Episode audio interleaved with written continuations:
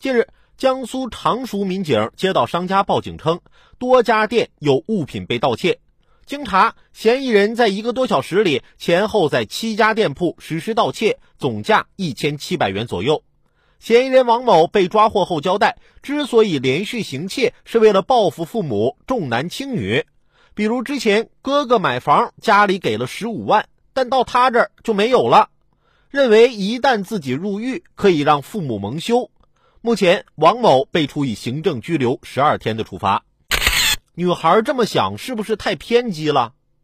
我们啊不是当事人，不知道她成长过程蒙受了多少辛酸和委屈，只能说为人父母如果教育不当、心态不好，毁的不只是孩子一个。但面对重男轻女的父母，我们更应该独立，让自己变得更优秀，过好你自己的日子，以此来证明他们的观念是错误的。其他人也一样。谁都会遭遇不公，不要一天天的自怨自艾，觉得自己毫无价值。